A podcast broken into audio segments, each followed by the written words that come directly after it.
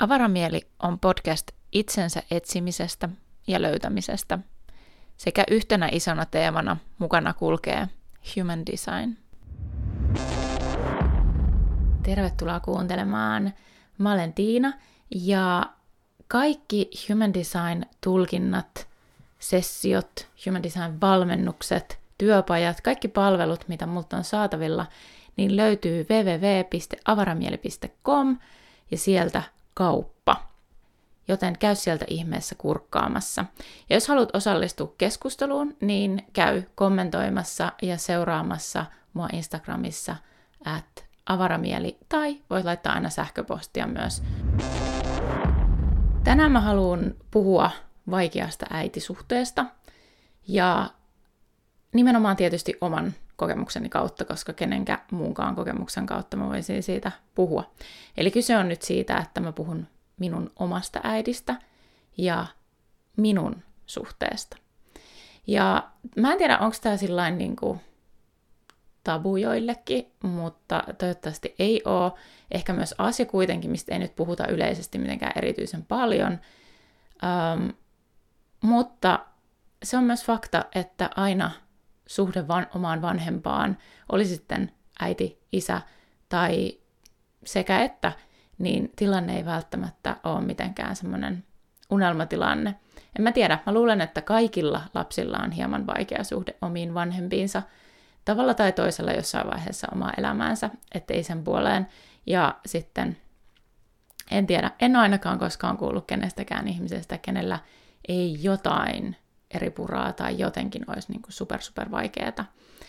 Ää, paitsi ehkä jossain, kun on kattanut tota, drag queenia, ää, drag, no, RuPaul's Drag Racea, jossa on puhuttu vaikka äideistä tai isistä, jotka tukee lastensa uraa drag queenina ja on suurimpia faneja, niin ainakin se kuulostaa tosi ihanalle ja semmoiselle, niin kuin, että olisipa itselläkin jotain tollasta. Ja tämä nyt ei siis ole mikään semmoinen superdraaginen tarina, vaan mä koen, että tämä on aika niin kuin, tavallinen tarina. Öm, ei tietenkään välttämättä kaikille, mutta kyse on tietysti mun omasta tarinasta, mun omasta äitisuhteesta ja mä tulen peilaamaan tähän tosi vahvasti myös meidän Human Design-karttoja. Mä yritän puhua mahdollisimman selkeästi niistä jutuista ja olla hyppäämättä johonkin älyttömän jargoniin, ja jos johonkin hyppään, niin sitten pyrin myös sitten selittämään sen asian mahdollisimman juurta jaksain myös se, että pysyt mukana, olit sitten Human Design niin sanotusti alkaja, eli tai Human Design newbie, eli ihan uuden äärellä, tai onko, tai vaikka Human Design olisi sulle jo vähän tutumpikin asia, niin toivottavasti saat tästä itsellesi jotain tavalla tai toisella. Mä alun perin ajattelin muutenkin silleen, niin kuin, että okei, kuka haluaa kuulla mun tarinan mun vaikeasta äitisuhteesta, koska saatika sitten vielä siitä, että mä puhun meidän Human Design-kehokartoista, niiden eroista, yhtäläisyyksistä ja siitä niin kuin, tavallaan dynamiikasta, mikä niihin liittyy. Ja vielä näin niin kuin audiona. Videonahan se olisi helppo silleen esitellä, että katso, tässä on minun kartta, tässä on minun äidin kartta. Ja joillekin se visuaalinen puoli voisi tuoda siihen paljon lisuketta. Mutta pointti ei ole se, että minäpä nyt vaan jauhan sitä jargonia, vaan idea on se, että tuoda esiin niin semmoisia asioita, mitkä vaan niin kuin selittyy tosi selkeästi meidän Human Design-kehokarttojen kautta esimerkiksi. Okei, no siis lähtökohtaisesti mun lapsuus on ollut sellaista, että mä oon bondannut mun isän kanssa vähän enemmän. Musta on tuntunut, että meillä on ollut yhteinen kieli mun isän kanssa ja sitten toisaalta me ollaan myös mun isän kanssa otettu tunnetasolla myös kaikkien eniten yhteen. Ja Mä olen lähtöisin siis tämmöisestä helluntalaistaustaisesta perheestä, ja helluntalaisuus on siis kristinuskon tämmöinen niin kuin vapaampi suunta, missä ähm, esimerkiksi upotus kastetaan ja puhutaan ähm, kielillä ja puhutaan paljon pyhästä hengestä. Ähm, ja mun äiti on aina ollut aika semmoinen, niin kuin, miten se nyt sanoisi, se on hurahtanut siihen asiaan aika syvälle – ja tälle aikuisena mä näen paljon syitä, että minkä takia, mutta ei mennä nyt siihen vielä ainakaan.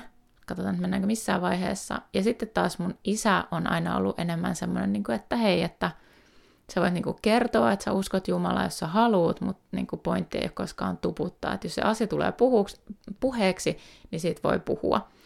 Ja mun äiti on ollut enemmän semmoinen, niinku, että let's talk about God, ja, ja enemmän semmoinen niin ns. vähän niin kuin raamatulla päähällyä ja semmoinen niin väkisin käännyttäjä.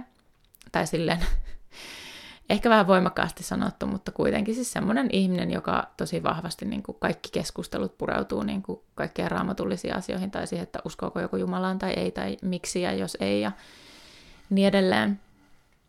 Kun taas ää, iskä on ollut sellainen, niin kuin, että hei, on niin kuin muitakin puheenaiheita, jos tämä asia nousee esiin, niin totta kai siitä voi niin kuin jutella, mutta niin kuin, jos ei se ihminen lähtökohtaisesti itse kysy siitä, tavallaan kutsu sua juttelemaan siitä asiasta, niin miksi sä tyrkytät sitä kenellekään?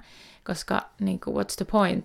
Siis jos joku ihminen ei halua kuulla siitä, ää, halua kuulla Jumalasta, niin minkä ihmeen takia sä yrität tuputtaa sitä sille, koska siellä on sitten vielä isompi vastustus tavallaan vastassa, jotka on nyt näin niin kuin vielä jälkeenpäin erittäin viisaita sanoja.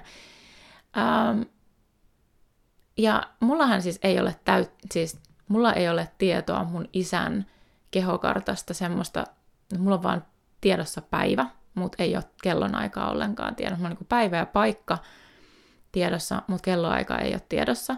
Joten sen perusteella, mitä mä oon tutkinut mun isän karttaa, yrittänyt löytää siihen niin semmoisen skaalan, että toisin sanoen olen tunti tunnilta käynyt läpi ää, karttavaihtoehtoja ja huomannut, että ainut pysyvä asia, mitä siellä kehokartassa oli pysyvää hänen syntymäpaikan ja päivän perusteella oli se, että mun isä oli generaattori. Ja sitten taas äidillä, ää, hänen, mulla on niinku tarkka päivämäärä, tarkka kellonaika ja syntymäpaikka, joten mulla on hänen niinku koko Human Design-kartta saatavillaan, joka on tavallaan ehkä jopa hyvä, koska sitten taas niinku, iskänkaan mä en koe, että siellä on kauheasti mitään, mitä mun tarttisi tavallaan niin yrittää ymmärtää, koska me oltiin tosi samalla aaltopituudella aina. Kun taas äidin kohdalla musta tuntuu, että meillä ei oikein ollut samaa kieltä. Mä oon aina tiennyt, että äiti niin kuin rakastaa mua. Ja sen, silloin ehkä ollut vähän omanlainen tapaansa näyttää se. Ja sitten tavallaan niin kuin aina kun se puhuu, niin mulla olisi vähän semmoinen olo, että mua vähätellään. Uh, mutta siis mun äiti on projektori, ja mä oon manifestin generaattori ja mä voin niin kuin nähdä ne erot jo pelkästään sen perusteella, että mun äiti ei ole koskaan ollut projektori, joka odottaa kutsua. Mun äiti on ollut aina projektori, joka puskee näkemäänsä, vaikka olisikin oikeassa, niin joo, mikä siinä.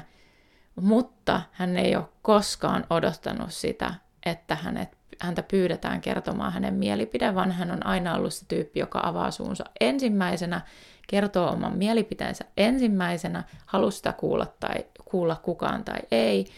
Ja, ja, ja sen perusteella, mitä mä äidistä tiedän, niin äidillä, äidin on ollut tosi vaikea esimerkiksi ystävystyä.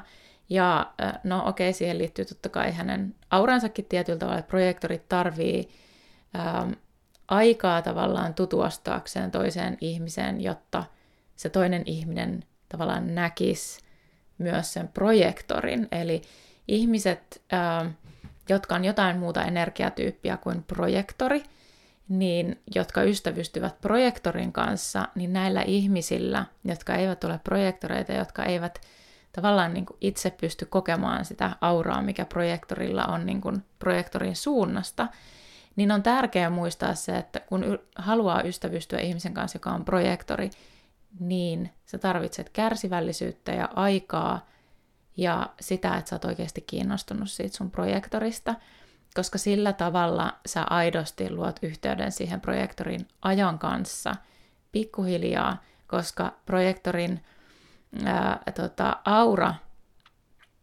ei ole sellainen kuin vaikka generaattoreilla tai manifestin generaattoreilla niin kuin helposti luettava, vaan se vaatii vähän aikaa nähdä se projektori sieltä terävän auransa takaa.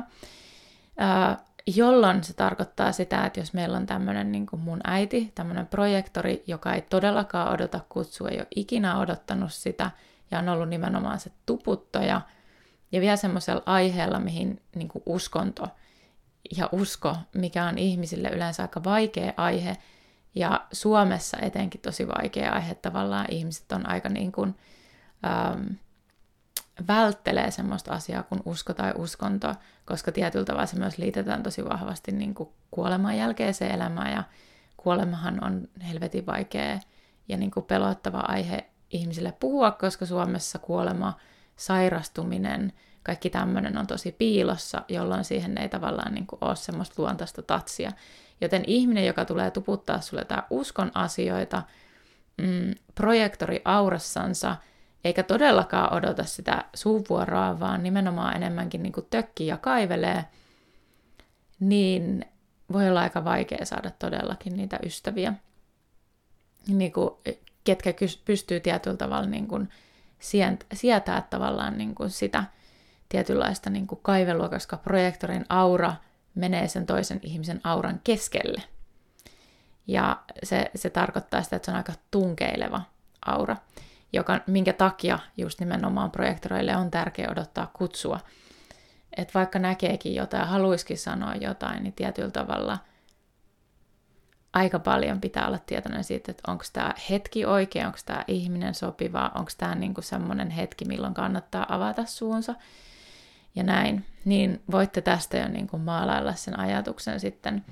Ja sitten tämä kyseinen projektori, eli minun äitini, joka on siis self-projected projektori, eli Toisaalta myös ihminen, kenen, koska nyt puhutaan niin kuin identiteetti, auktoriteetillä olevasta projektorista, eli self-projektorista, niin hänen tarvitsee puhua paljon ja ääneen kuullakseen omia ajatuksiaan ja kuullakseen itsensä tehdäkseen myös itselleen sopivia päätöksiä, jolloin tietyllä tavalla siellä on mukana myös sitä just, että niin kuin luontaisesti puhuu paljon – niin sitten se, että sitten olisi vielä se, niin kuin se ajoitus.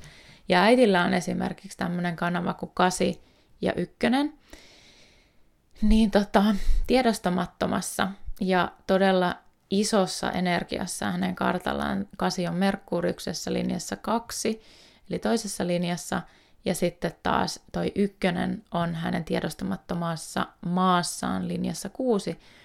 Ja kyse on siis hyvin tiedostamattomasta energiasta, ja tämä on hänen, niin kuin kurkku, hänen kurkkuyhteytensä, eli hänellä on myös hyvin tiedostamaton kurkkuyhteys, eli tämä auktoriteetti on tietyllä tavalla vähän, se on asia, mikä vaan niin kuin tapahtuu, se on kehollinen asia, mikä tapahtuu, jolloin hän ei välttämättä aina huomaa puhuvansa asioista sillään, ja hän tarkoittaa lähtökohtaisesti hyvää, miksei tarko- tarkoittaiskaan. Ja, mutta just se ajoitus ja se oma aura on siellä niin kuin tosi iso kompastuskivu. Ja mä oon siis, mä koen, että millais, niin että okei, jos mä kuvailen niin mun lapsuutta, että millaisen äidin kanssa mä olen kasvanut, niin mä koen, että mä oon kasvanut äidin kanssa, jolla ei ole ollut kauheasti energiaa. Mun äidillä on siis täysin avoin sakraalikeskus.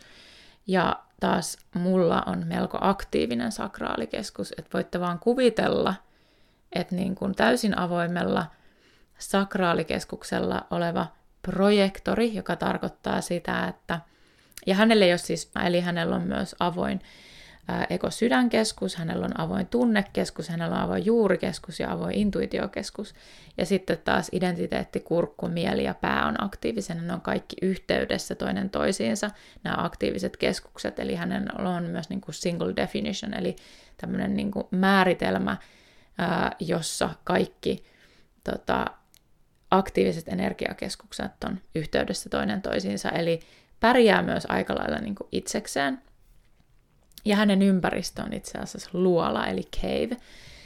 Uh, tämmöisen niin kuin random lisänä, minkä kautta mä oon esimerkiksi ymmärtänyt sen, että minkä takia hän tykkää olla niin kuin verhot kiinni ja aika semmoisessa niin kuin mulle päinvastaisessa ympäristössä, koska mun ympäristö, mun environment, mun human designissa on mountains, eli olla korkealla ja nähdä kauas ja niin kuin laajalle samanaikaisesti ja mä en niin kuin hirveästi tykkää pienistä tiloista, kun taas mun äiti tykkää pienemmistä tiloista ja siitä, että verhot on kiinni ja ehkä vähän pimeämmästä ja kaikesta tällaisesta, kun mulla on sitten taas päinvastoin. Ja joka, josta tulee heti mieleen yksi muisto siitä, että kun me ollaan käyty esimerkiksi Mustikkamäellä uimassa, mä oon siis kasvanut Helsingin merihaassa, ää, ja ollaan käyty Mustikkamäellä esimerkiksi rannalla kesäsin, niin äiti on aina ollut varjossa. Aina. Aina. Mä en ole melkein koskaan nähnyt sitä missään niin kuin auringossa tai vedessä tai sillä se on aina ollut lepuuttamassa, tekemässä ristikoittain neulomassa puun alla ja äiti ei ole koskaan leikkinyt mun kanssa. Ja nyt mä tavallaan niin tajuin, että miksei. Siksi, koska se ei ole muun muassa jaksanut. Sillä ei ole yhtään aktiivista energiakeskusta. Sitten sillä on lapsi, joka on MG, joka on ihan siis täys vastakohta. Mä oon ollut todella energinen lapsi ja mä oon siis niin kuin fyysisesti ollut todella aktiivinen ja niin kuin mä muistan vaan aina, siis aina kun me ollaan käyty puistossa missä vaan, niin musta tuntuu, että äiti on aina ollut paikalla, mutta ei koskaan läsnä. Ja se on myös yksi mun isoimpia niin kuin, tunnelukkoja tietyllä tavalla. Ää, ää, se, että mun äiti ei ole koskaan oikein ollut läsnä, mutta se on ollut paikalla. Mutta tietyllä tavalla nyt mä ymmärrän sitä paremmin. Siitä huolimatta, vaikka se on mulle totta, mun sisäiselle lapselle se on edelleen totta, ja mun kehossa se on edelleen totta, mutta mun mielellä mä pystyn ymmärtämään sitä tilannetta vähän enemmän, koska silloin on ollut täysin avoin sakraalikeskus, eikä yhtään aktiivista moottoria.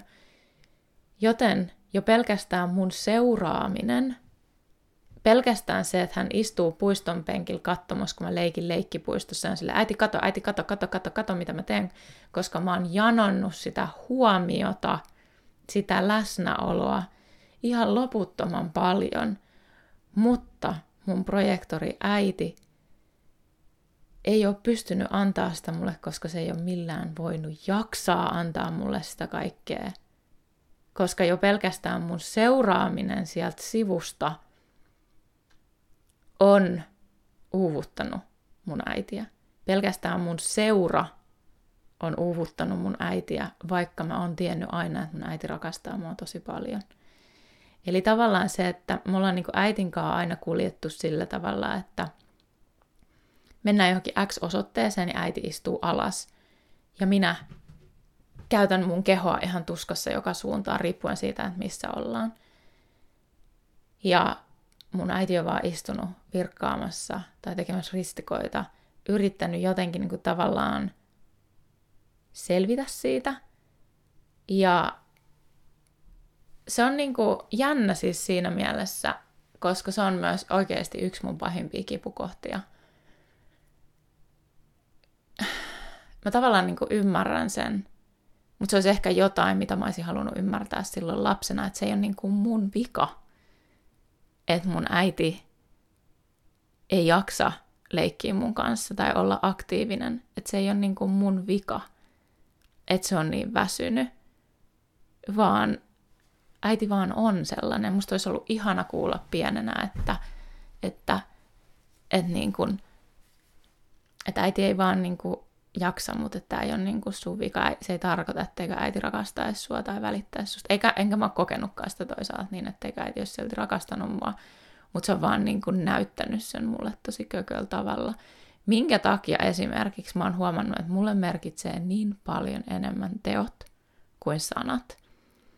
Ähm, tavallaan niin kuin, että mulle rakkauden kieli on enemmän tekoja kuin sanoja. Siksi, koska tavallaan se on se, mitä mä oon.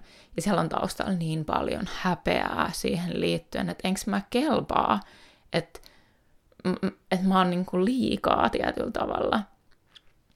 Tai niin kuin, että kun mä yritän epätoivoisesti saada yhteyttä siihen mun äitiin, niin se ei ole mahdollista, koska sillä ei ole energiaa siihen, tai mitä tahansa se sitten on ollutkaan. Tämä nyt on tämmöistä tietysti spekulaatiota. Uh, mutta sitten taas toisaalta äiti on kyllä pitänyt mun puolia aina. Eli sitten jotain niin kuin hyvääkin sitten taas siihen herkkyyteen, jos miettii, että siellä on avoin intuitio, avoin sakraali, avoin juuri, ää, avoin tunnekeskus ja avoin sydän. Äiti on pitänyt mun puolia sen aktiivisella mielellä ja päällä, kun taas mulla ne on avoimena. Äitillä on ollut niin kuin okei, okay, siinäkin on hyvät ja huonot puolensa, koska äiti, äitin ajattelu on täysin joustamatonta. Eli tavallaan niin kuin mun äiti toimii tosi vahvasti niin kuin huonovointisen niin kuin kehokartan kautta. Eli, eli tota, mitähän mä olin nyt sanomassa seuraavaksi. Eli äiti on niin kuin pystynyt aikuisena ihminä, ihmisenä kuitenkin niin kuin auttamaan mua esimerkiksi sen kanssa, että mulla on ollut lukihäiriö. Äiti on ottanut sen asiakseen. Tehdä sille asialle, auttaa mua sen lukihäiriön kanssa, vaikka lukihäiriö ei silloin, kun mulla se on todettu, ole ollut vielä mikään asia, ja sen diagnoosin saaminen on oikeasti ollut tosi vaikeaa. Ja mä muistan, että siihen meni ehkä jopa kaksi tai kolme vuotta, että se lukihäiriödiagnoosi saatiin mulle – jonka jälkeen mun elämä helpottui niin kuin koulussa sen takia, että mä sain enemmän aikaa esimerkiksi tehdä tehtäviä kokeessa. Ja, mutta ei se tietenkään helpottanut vaikka kokeisiin lukemista, koska siis, äh, no joo, mutta siinäkin äiti autteli. Silloin on, meillä on ollut semmoinen kasettisoitin, missä on ollut C-kasetteja. Ja äiti on lukenut mulle kaikki mun niin kuin lukukirjat – aina jos on tarvinnut lukea johonkin kokeisiin, niin äiti luki mulle ne kohdat ja mä pystyin kuuntelemaan tota, C-kasetilta sitä uudelleen ja uudelleen, kun se oli aikaa ennen esimerkiksi näkövammaisten kirjastoa ää, liittyen siihen, että koska ei ollut mahdollista, tai siis näkövammaisten kirjasto oli silloin saatavilla, mutta sillä, siellä ei ollut niitä oppikirjoja, mitä mun tarvi koulussa opiskella, niin äiti luki ne mulle C-kasetille. Eli äiti auttoi mua sen asian kanssa ihan hirvittävän paljon. Siitä mä oon äitille ikuisesti kiitollinen. Koska ilman sitä mä en olisi tavallaan saanut tietää sitä, että hei, että mä en ole tyhmä, vaan mulla on lukihäiriö. Koska mulle peilattiin sitä sillä tavalla sitten taas mun opettajien suunnasta, että sä oot tyhmäksi, että saa lukea.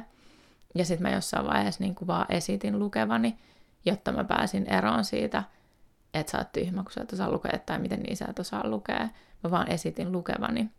Esimerkiksi niin, että me käytiin, meillä oli semmoinen lukumatojuttu, mm, mun mielestä ekalla tai tokan luokalla, ehkä tokan luokalla, no varmaan myös ekalla luokalla, oli jo ekalla tokan luokalla oli siis tämmöinen lukumatojuttu, eli sai aina niin yhden palleran, kun oli lukenut yhden kirjan, ja mä olin vaan silleen, ensinhän mä yritin lukea niitä kirjoja, mutta kun vittu kun siitä ei tullut mitään ihan oikeasti, kun ne kirjaimet taisteli mua vastaan ihan totaalisesti, ne vaan hyppiä pomppia pysynyt paikallaan ja yritä siinä nyt saakellisesti yrittää lukea edes yhtä sivua oikeasti siinä ajassa, kun joku oli lukenut niin kuin koko fucking kirjan.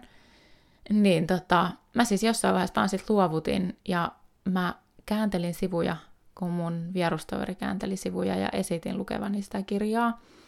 Ja pinnistelin sen verran, että mä luin sen takakannen, että jos multa kysyttiin jotain siitä kirjasta, niin mä osasin sen ka- takakannen perusteella vastata jotain. Että tällaista. Mut sitten taas sen puoleen, sit taas mut on kasvattanut hyvin pelokas ihminen. 4 kautta kutonen, jonka ensimmäinen 30 vuotta tämän kutoslinjansa kanssa, kun se on kutoslinjalaisilla se, eli jos se kutonen on siellä profiilissa – niin kutoslinjan ensimmäinen elämän kolmannes on 30-35 vuotta, riippuen totta kai hirveästi ihmisestä, jonka jälkeen se vasta siirtyy tavallaan semmoisen niin integrointiaikaan ja näin, niin äitillä se on ollut aika rankkaa se ensimmäinen 30 vuotta ja siellä on sattunut ja tapahtunut paljon asioita liittyen siihen, että voiko ihmisiin luottaa esimerkiksi. Ähm, mutta tämä on tapahtunut tosi vahvasti hänen oman kantapäänsä kautta ja se on niin kuin sit tuonut mukanaan sen, että koska hän on kokenut, että ihmisiin ei voi luottaa ja että maailma on pelottava, muun muassa hänen avoimen intuitiokeskuksensa suhteen, niin hän on valo, valuttanut näitä niin kuin omia pelkojaan. Ja omia subjektiivisia kokemuksia on mulle, että koska hänelle on tapahtunut näin, niin hän kertoo näin niin, kuin niin mahdollisimman raan rehellisesti ja ei edes ikään katsoen, niin hän niin kuin tavallaan niin kuin pelotteli mua aika monella tavalla, tarkoittaa totta kai hyvää, mutta siis mua on peloteltu koko mun iän sillä, että jotain tapahtuu tai joudun helvettiin tai jos teen sitä, tätä tai tota tai olen tällainen tai tällainen. niin siellä taustalla on vahvasti sitten taas just se, että okei, siellä on se kutoslinjan tosi huonot kokemukset ensimmäiseltä 30 vuodelta. Ja sitten sen totta kai, niin kuin, että okei, no minäpä niin kuin kerron tämän minun lapselleni, ettei minun lapsi joudu kokemaan näitä asioita elämässä, jotta se osaisi varoa pahaa maailmaa, koska hänen niin kuin näkökulma on se, että maailma on paha niin kuin lähtökohtaisesti ja että kehenkään ihmisen ei voi luottaa. Ja nyt kun mä oon itse tässä aikuistunut, niin mä oon tavallaan niin kuin huomannut sen, että se on pienempi prosentti ihmisiä, niitä, jotka on oikeasti pahoja. Ja niilläkin on tietyllä tavalla se oma niin kuin subjektiivinen elämänsä ja kokemuksensa ja se, mitä siellä taustalla on. Ja niitä voi yrittää ymmärtää, jos haluaa. Mutta niin kuin lähtökohtaisesti ihmiset haluaa rehellisesti auttaa. Oikeasti ihmiset haluaa lähtökohtaisesti auttaa. Ja suurimpaan osaan ihmisistä voi luottaa, että niin kun ne on enemmän niin kuin marginaalissa ne ihmiset, kehen ei voi oikeasti luottaa, mutta että äitillä oli sen verran paskatilanne, että hän kohtasi elämässä ihmisiä, joihin hän myös luotti tavallaan niin kuin, sillain niin kuin tyhmän sokeasti jopa. Eli tavallaan sillä tavalla, että sillä niin kuin, miten nyt voi olla sitten ääri, äärisinisilmäinen, että tietyllä tavalla niin kuin hänellä, hän on kertonut mulle esimerkiksi tämmöisestä kokemuksestaan, kun hänet melkein raiskattiin. Ja tämä on kerrottu mulle siis jo lapsena. Ähm, ja sitten hän jauhaa sitä aina uudelleen ja uudelleen, ja sitten hän rupesi kertoa sitä mun lapselle, joka on siis, täyttää 12 tänä vuonna, ja mä olin siinä kohtaa silleen, että Chip, tämä ei niin kuin, ole todellakaan 12, niin kuin alle 12-vuotiaan korville, sun ei, niin kuin, tämän lapsen ei tarvitse tietää tota asiaa. Ja niin kuin, näin, mutta niin kuin, lyhyesti siis homma meni näin, että hän halusi, hän oli siis tämmöinen seurakuntanuori, joka oli tosi niin kuin vahva halu, hänellä oli tosi vahva halu päästä niin kuin auttamaan ihmisiä sen Jumalan sanan kautta ja käännyttämään ihmisiä siihen kristinuskoon ja helluntalaisuuteen. Ja tota, hän sitten ää, rupesi juttelemaan jonkun ja, laitapaualen kulkijan kanssa ja vei tämän ihmisen kotiinsa, omaan kotiinsa. Ja mm, niin. Ja sitten tämä ihminen yritti raiskata minun äitini. Ja äiti nyt sitten onnistui pääsemään karkuun. Ja tämä kaveri sitten poistui myös sieltä kämpiltä sitten lopulta myös. Mutta et niin kun, niin, tälleen niin kun lyhykäisyydessä äiti kertoo tämän paljon värikkäämmin. Tietysti, koska se on hänen oma kokemuksensa. Mutta näin.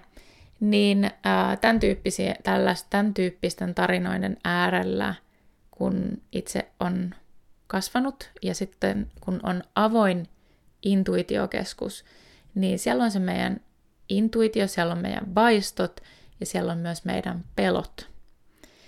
Eli pitää sisällään myös sen, että semmoinen ihminen, kenellä on avoin valkoinen intuitiokeskus, imee ympäriltään myös muiden ihmisten pelkoja. Ei pelkästään omia pelkojaan, vaan myös imee muiden ihmisten pelkoja ja vahvistaa, peilaa ne takaisin tavallaan isompina.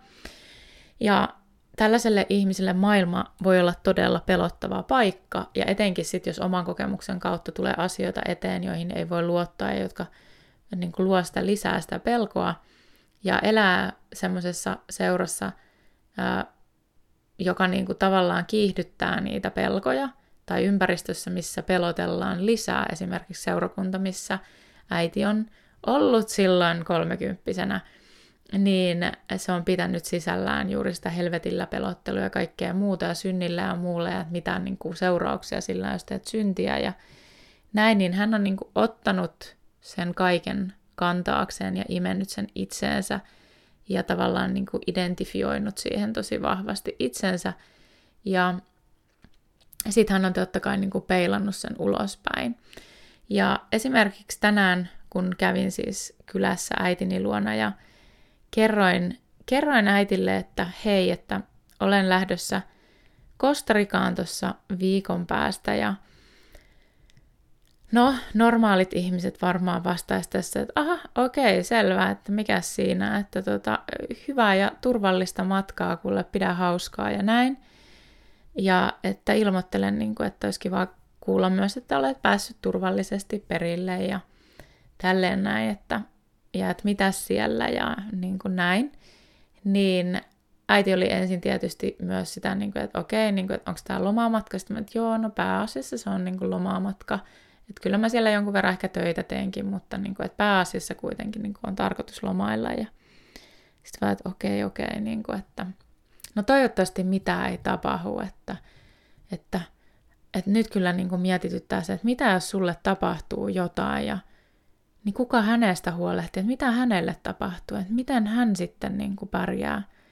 Eli avoin intuitiokeskus siellä, ne pelot heräs siellä ero, taas eloon siitä, että kun mulla itselläni on siis aktiivinen intuitiokeskus, joten mä luon turvallisuuden tunnetta ihmisille, joilla on avoin intuitiokeskus, kun on mun seurassa. Joten kun mun äiti on mun seurassa, tai se tietää, että okei, muhun voi luottaa, ja mä, mä oon aina auttamassa sitä, ja mä oon muutenkin aina se tyyppi, joka rauhoittelee häntä, ja auttaa häntä tarvittaessa eri tilanteissa, ja siitä äiti onkin silleen, että ai, on se kyllä, on se, on se kyllä hieno juttu.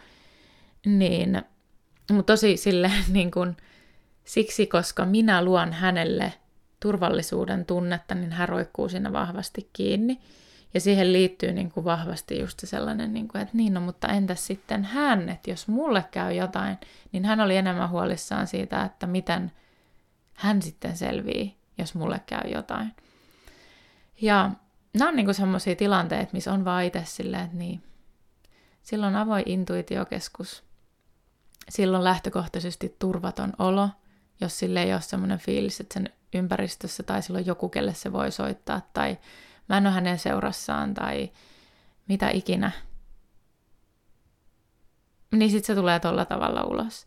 Eli hän on enemmän huolissaan elämästä ilman minun turvallisuuden tunnettaan kuin tota, ilman minua tietyllä tavalla. Ja sehän on tietyllä tavalla aika semmoinen, niin että jaha, kiva, kiitos, kun arvostellaan, arvostetaan näin hyvin, vaikka mä ymmärrän, että hän myös niin kuin mua, musta välittää ja näin. Mutta että, niin. Sitten yksi ärsyttävin piirre, mikä äitistä löytyy, mikä itse asiassa ehkä on vaikuttanut meidän suhteeseen kaikkein, kaikkein eniten. Silloin lapsena mutta etenkin mitä enemmän mä oon kasvanut ja itse pystynyt alkaa ajattelemaan omilla aivoilla ja katsoa maailmaa omin silmin, niin kaikkein ärsyttävin piirre on ollut nimenomaan se, että äiti ei ole koskaan kysynyt, että saako hän kertoa oman mielipiteensä tai oman ajatuksensa. Hän on aina tuputtanut omia ajatuksia ja mielipiteitään, vaikka mä en olisi pyytänyt häneltä. Eli voin sanoa, että niin kuin yksi tärkeimpiä asioita projektori vanhemmalle on oman lapsiensa kanssa myös kunnioittaa sitä, että okei, sä olet aikuinen ja sä kasvatat tätä lasta. Mutta että semmoinen niinku turha asioiden esiin nostaminen, pöydälle nosteleminen – on ihan vitu ärsyttävää. Ja todella pois luotaan työntävää. Ainakin mun subjektiivisen kokemuksen kautta. Ja tilanne voi olla täysin eri. Sehän on sitten taas niin kuin projektorille todella todella ärsyttävää on se, että toinen vanhempi saattaa just olla vaikka generaattori. Ja hän nostaa, tämä generaattori vanhempi nostaa sen asian pöydälle. Ja sitä lasta ei ärsytä paljon paskaakaan. Mutta jos tämä projektori vanhempi nostaa tämän asian pöydälle, niin siitä syntyy sota.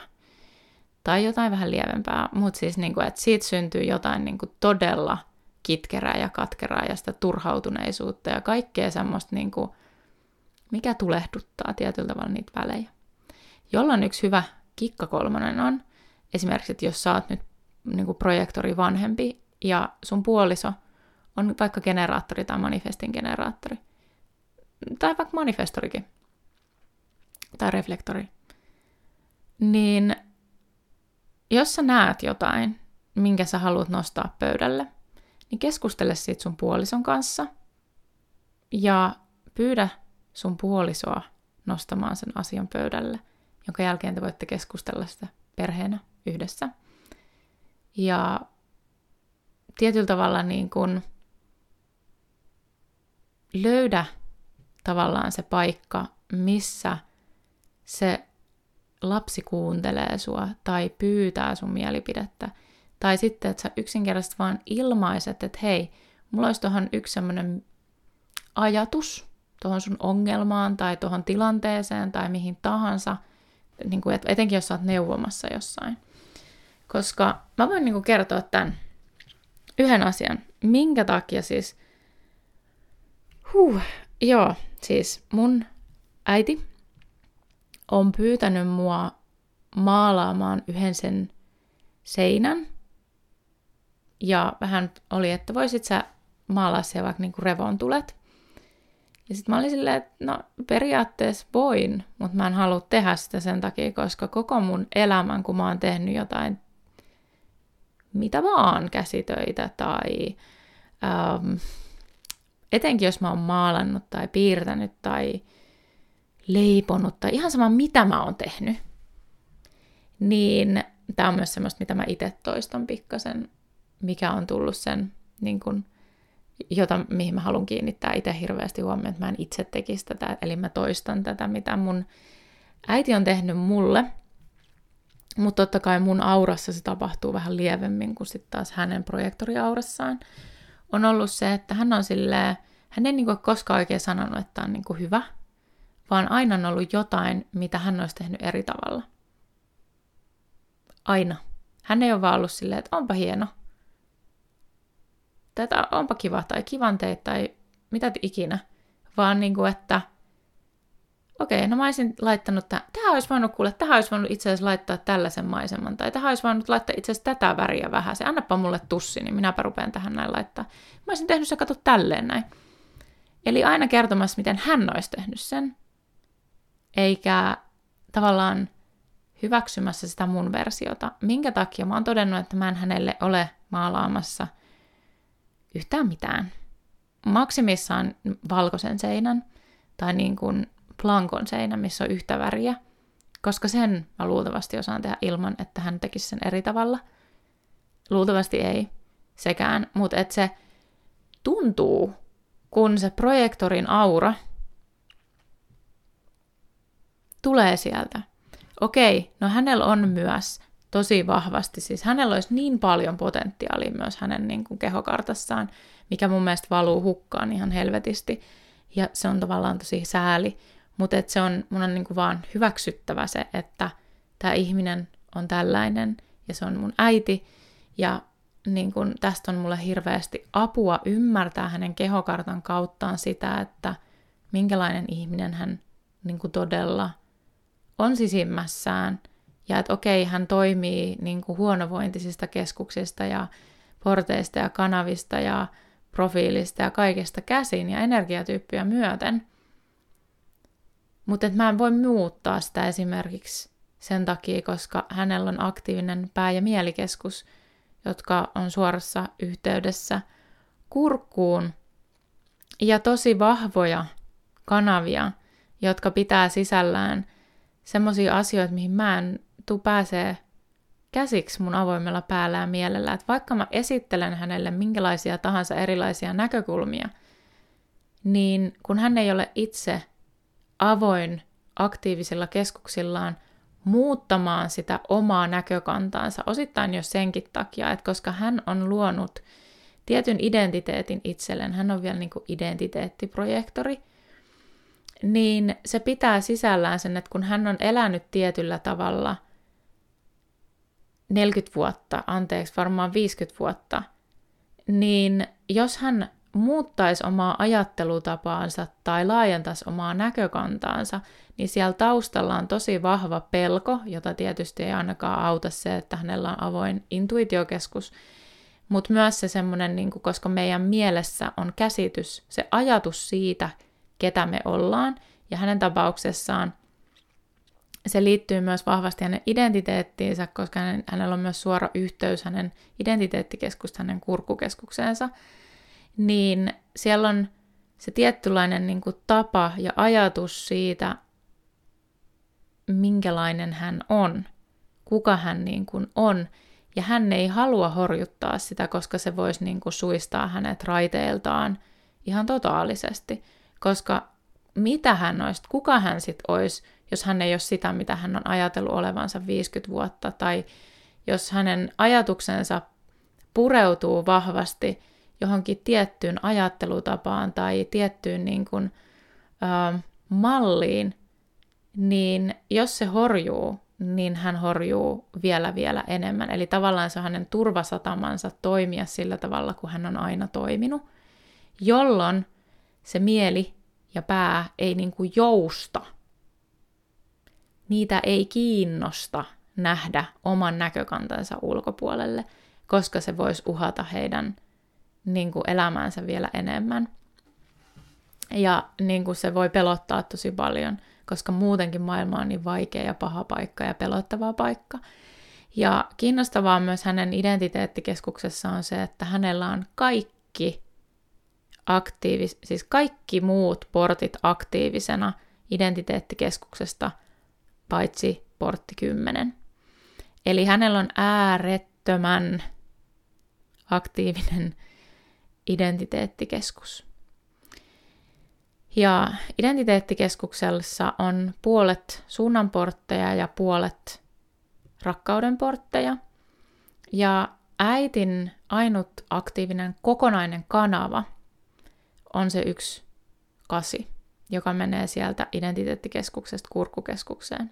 Ja se on hänellä tiedostamaton, niin kuin tuossa aikaisemmin puhuinkin. Mulla siis joka tapauksessa on oikeastaan aina ollut vähän semmoinen olo, että äiti on mulle vaan niin kuin äiti. Mutta meillä ei ole semmoista niin kuin aitoa suhdetta toistemme välillä. Ja mä en niin kuin erityisesti nauti mun äidin seurasta esimerkiksi, joka on tosi sääli.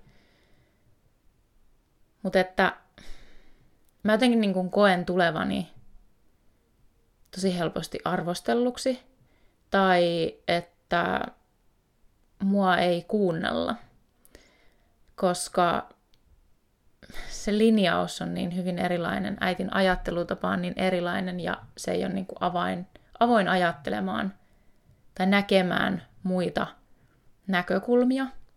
Ja mitä vanhemmaksi on tullut, niin sitäkin vähemmän – ja mä ymmärrän, että siellä taustalla on paljon hänen omia henkilökohtaisia traumoja. Esimerkiksi se, että hän jäi lapsena myös niin kuin auton alle. Ja hänellä on siis joku, mitä, joku yhdeksän sisarusta, vai kahdeksan. Miten tämä nyt menee? Melkein muistan, kuinka paljon mulla on tätejä ja setiä, tai enoja. Mutta niin kun äiti jäi joskus nuorena auton alle, ja hän oli semmoisessa niin sairaalassa visi useamman viikon semmoisessa petolaitteessa. Ja hän on ollut siis ehkä joku 10 V, jos sitäkään, yksin siellä. Ja mä voin vaan kuvitella, kuin traumaattista se on jollekin lapselle, että sä olet yksin sairaalassa ja vielä siihen aikaan, kun hän on ollut, siis on ollut jotain, siis hän on syntynyt siis vuonna 50, Joten se on ollut ehkä jotain 60-lukua, jolloin todellakaan lapsista ei ole pidetty vielä huolta. Ei vielä 90-luvullakaan lapsista ole pidetty ihan hirveästi huolta. Että musta tuntuu, että se on enemmän tämmöinen niin 2000-luvun haihatus. No ei. 2000-luvun juttu, että niin kuin niistä lapsista oikeasti huolehditaan. Eikä varmasti nytkään tietenkään niin kuin kaikkiin, mutta siis, että siihen kiinnitetään enemmän huomioon esimerkiksi, niin olisi niin kuin normijuttu, että tyyliin toinen vanhempi voisi jäädä sinne sairaalaan punkkaamaan tai muuta, mutta että tyylin äiti on ollut niin kuin aina, äiti on ollut silloin niin kuin yksin sairaalassa. Ja varmasti ihan helvetin peloissaan, ottaen huomioon vielä hänen avoimen intuitiokeskuksen vielä niin kuin isommin. Ja niin kuin äitillä on avoin juurikeskus, jossa on ainut aktiivinen portti on 52, ja se on tämmöinen niin buddha-portti. Ja hänellä se on siis tota, aika semmoinen, niin kuin, miten se nyt sanoisi, jos mä jonain äitiä kuvailisin, niin mä kuvailisin sitä porttina 52. Eli äiti on mun mielestä aina ollut se tyyppi, just, joka istuu paikallaan.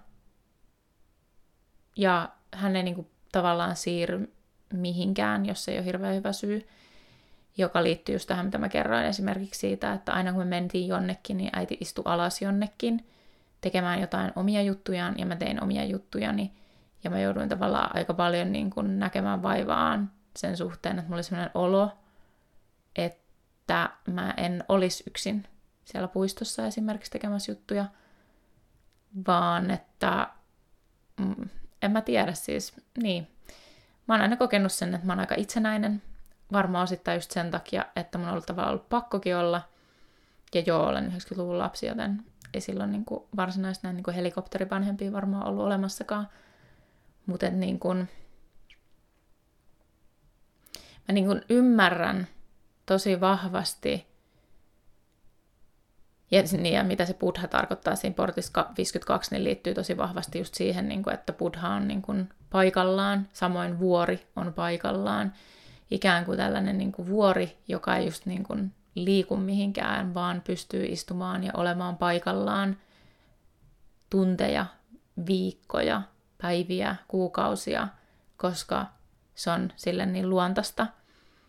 Ja niin kuin äitillä se on vielä tota, ää, linjassa viisi, joka tarkoittaa sitä, että sen kautta, että äitillä on ollut tosi luonnollista istua paikallaan.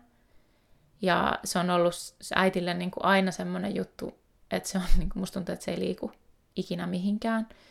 Ja äitihän, niin kuin, tämä on myös vähän tämmöinen äärimmäinen niin kuin projektori juttu tietyllä tavalla ää, tämän tyyppisille projektoreille kuin minun äitini, mutta se ei tarkoita sitä, että se koskisi kaikkia projektoreita, koska on tosi paljon erilaisia projektoreita. Mutta mun äidin tapauksessa niin kuin vielä erityisesti äiti aina jotenkin haaveilee siitä, että se pääsisi hoitokotiin, vaan sen takia, että joku tekisi kaikki asiat hänen puolestaan ja hän voisi vaan niin kuin olla, istua paikallaan. Ja äiti ei ole koskaan oikein likan, digannut niin kuin liikuttaa kehoaan oikeastaan millään tavalla. Et niin kuin, Mä muistan sen, että me ollaan aina menty bussilla joka paikkaan, me ollaan tosi harvoin kävelty. Ehkä enemmän silloin, kun mä ollut skidi, niin totta kai enemmän kuin ollaan käyty niin kuin lähiseudulla. Mutta niin kun, jos äiti voi levätä, niin äiti lepää. Ja äiti on aina nukkunut päiväunia.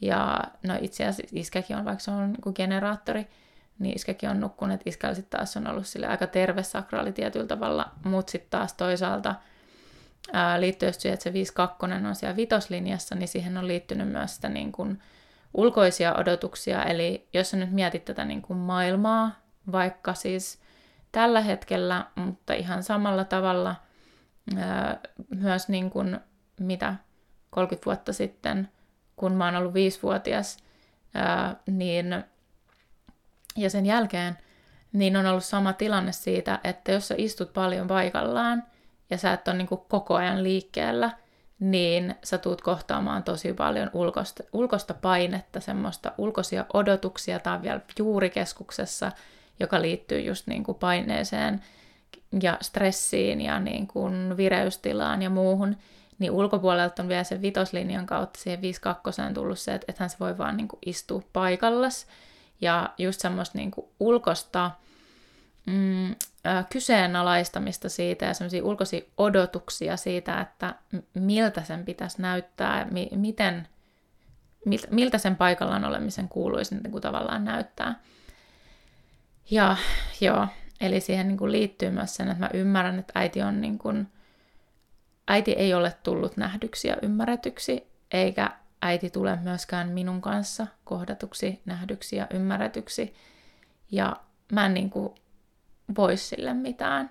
Mä ymmärrän nämä asiat, mutta samalla mä tiedostan tosi vahvasti, että mä en voi käyttää mun energiaa siihen, että mä yritän saada jotain yhteyttä mun äitiin, koska mä oon yrittänyt sitä 35 vuotta saada sitä yhteyttä.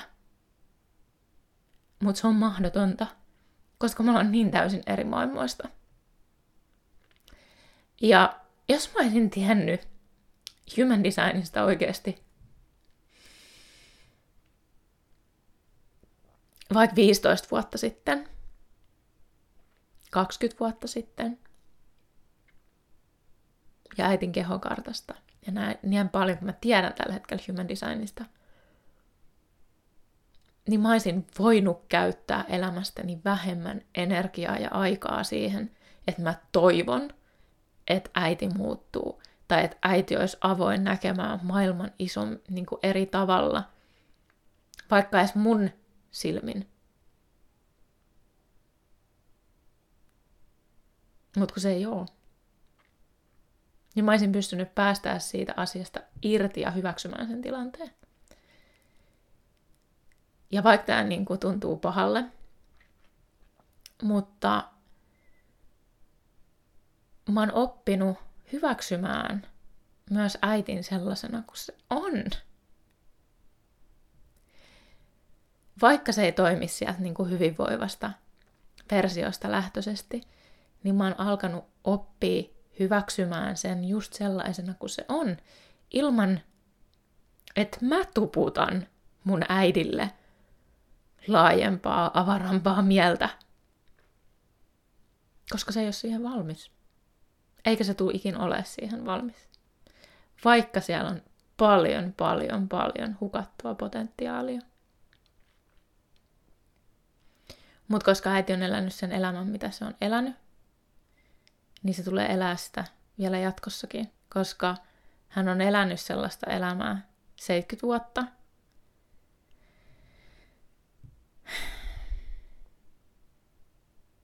Niin se tulee olemaan sellaista myös jatkossakin. Ja hänen kutoslinjansa on käsitellyt nämä asiat ja hänen roolimallinsa on lähtöisin vähemmän terveistä lähtökohdista, mutta et se on se malli, mikä se on siellä. Siksi, koska hän on elänyt semmoisen elämän kuin hän on elänyt. Ja mun tarvii hyväksyä se. Myös sen takia, että mä pystyn olemaan ja elää mun äitin kanssa semmoisessa suhteessa, edes neutraalissa suhteessa, vaikka samalla totta kai on ihan itsestään selvää jokainen meistä, jokaisella meistä herää se meidän sisäinen lapsi aina, kun me meidän vanhempien seurassa, eikä se siitä miksikään muutu, koska me tullaan olemaan myös ikuisesti meidän vanhempien lapsia tavalla tai toisella, ja se lapsuus tietyllä tavalla niin kuin heijastelee sieltä läpi aina ja ikuisesti. Ja totta kai sitä voi niin kuin käsitellä, yrittää käsitellä, mutta sen myös, siihen myös vaikuttaa se, että tuleeko se vanhempi sieltä tietyllä tavalla niin kuin vastaan, tai tuleeko se lapsi sieltä tietyllä tavalla vastaan. Eli se on aina semmoinen niin kuin kaksisuuntainen tie kuitenkin. Mutta mä haluan laittaa myös mun ja mun äidin kartat tavallaan niin kuin päällekkäin. Eli katsoa, että mitä se, miltä se meidän kehokartta näyttää silloin, kun me ollaan yhdessä. Miltä se on näyttänyt, kun me ollaan oltu yhdessä. Ja on erityisen mielenkiintoista se, että kun me kohdataan mun äidin kanssa, niin meidän tunnekeskukset aktivoituu meillä molemmilla on lähtökohtaisesti niin kuin avoin tunnekeskus ja sen takia ehkä niin kuin erillämme me ollaan hyvin niin kuin vähemmän tunnelatautuneita ja sitten taas niin kuin riippuen siitä, että mikä buugi on, koska meillä se yhdistyy 12-22 kanavan kautta, niin mulla on toi 22, äitillä on 12, niin se pitää sisällään tavallaan niin kuin luultavasti aika ison tunnelatauksen, koska meidän tunnekeskus aktivoituu, kun me ollaan toistemme seurassa. Sen lisäksi on mielenkiintoista se, että äitihän on siis single definition, eli hänen se määritelmä on, niin kuin sanoin tuossa aikaisemmin, on single definition, ja mulla on split definition, joka tarkoittaa sitä, että mun aktiiviset Aktiiviset keskukset on kahdessa eri tavalla niin kuin energiakeskusryppäässä, kun taas äitillä ne on yhdessä ryppäässä. Joka tarkoittaa sitä, että mulla taas, kun mulla on se splitti, niin mä koen usein sellaisessa seurassa, missä ää, se splitti ei tavallaan niin kuin yhdisty, niin, eli jos se toinen ihminen ei anna mulle tavallaan siihen split, sitä splittiä yhdistävää, eli niitä energiakeskuksia yhdistävää energiaa mulle, niin mä en koe oloani tavallaan tos kauhean kokonaiseksi, kun sitten taas silloin kun mä oon ihmisen seurassa, joka yhdistää tämän mun splitin, niin mä koen oloni tosi paljon kokonaisemmaksi niin kuin ihmisenä. Ja tämä on tosi mielenkiintoista, koska mun äiti yhdistää mun splitin isosti kolmesta eri paikasta. Kolmesta eri paikasta. Ja mun tapauksessa vielä mun tosi isojen energioiden kohdalta. Eli se magnetismi tavallaan mun ja äitin välillä on aika massiivinen.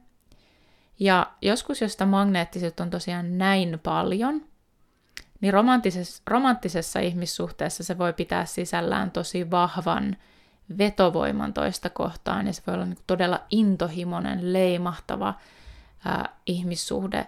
Se voi olla myös pitkä, leimahtava tai niin kuin pitkätulinen ihmissuhde, tai sitten se voi olla myös niin, kuin niin, että se on isosti leimahtava ihmissuhde, joka sitten tavallaan niin kuin sammuu tai pitää sisällä liikaa intohimoa, liikaa sitä leimahdusta, ja sitten siinä on tavallaan niin kuin liikaa sitä magneettisuutta tavallaan molemmille osapuolille.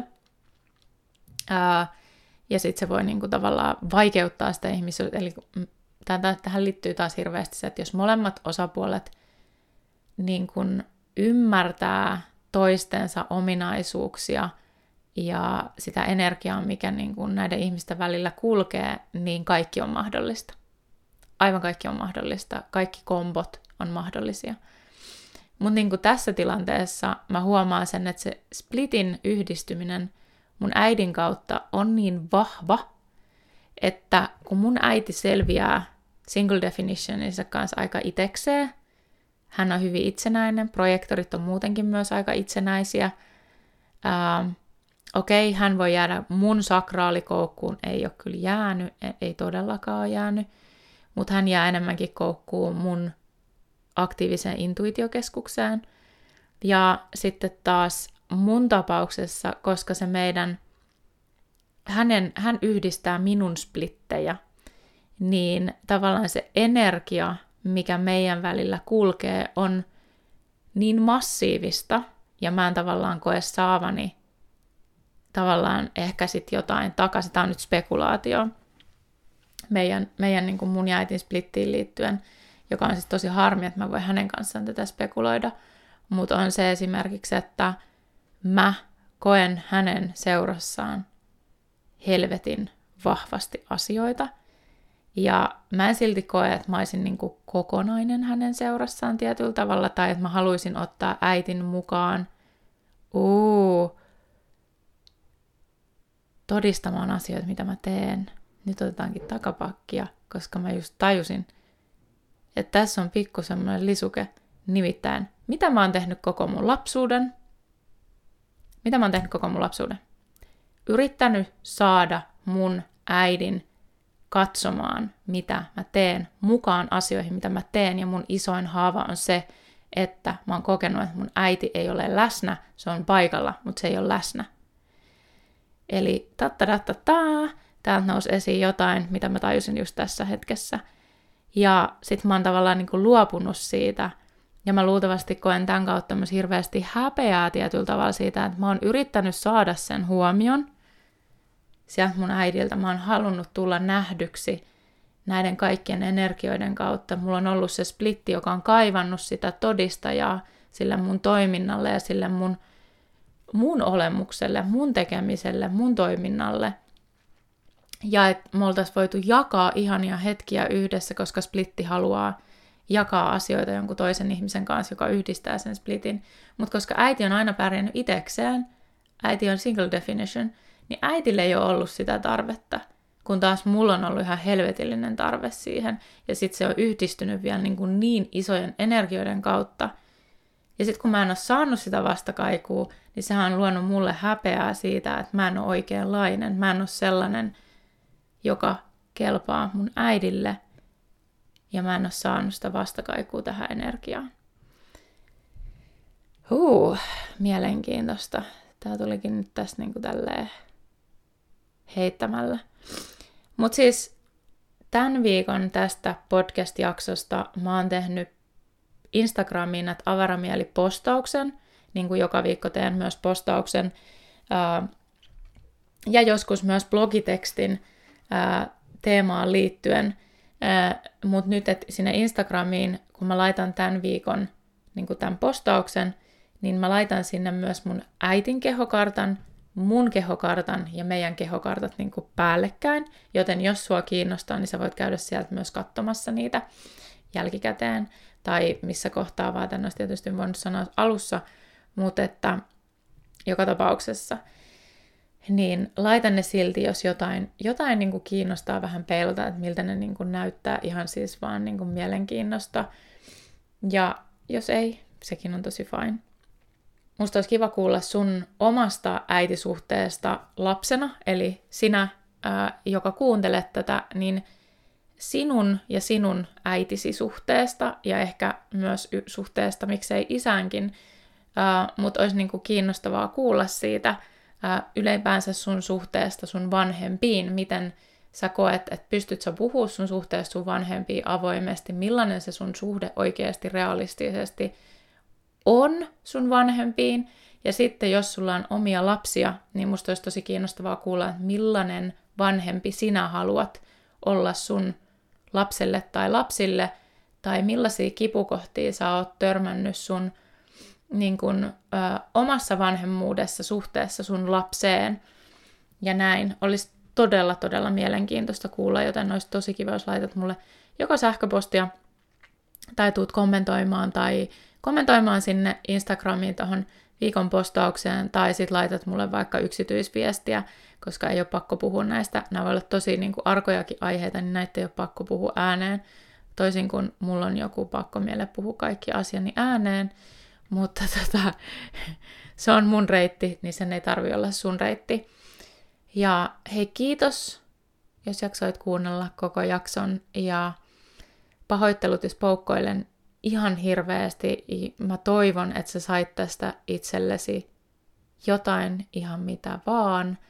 Ja tota, jos esimerkiksi haluat saada selkoa omien vanhempiesi tai toisen vanhempasi kehokartasta, Human Design kehokartasta, tai omasta Human Design kehokartastasi, niin sä voit käydä tilaamassa avaramieli.com sieltä kaupan kautta itsellesi Human Design tulkinnan tai sitten ihan semmoisen face-to-face tai one-to-one Zoom-puhelu tämmöisen deep divin, tai sitten esimerkiksi niin, että sä voit myös tehdä niin, että sä tilaat itselle semmoisen niin kuin omavoima äänitteen. Ja esimerkiksi toisesta sun vanhemmasta omavoima äänitteen tai sitten tämmöisen 90 minuutin sinä ja hän session, missä käydään läpi rinnatusten sun karttaa ja jomankumman sun vanhemman karttaa.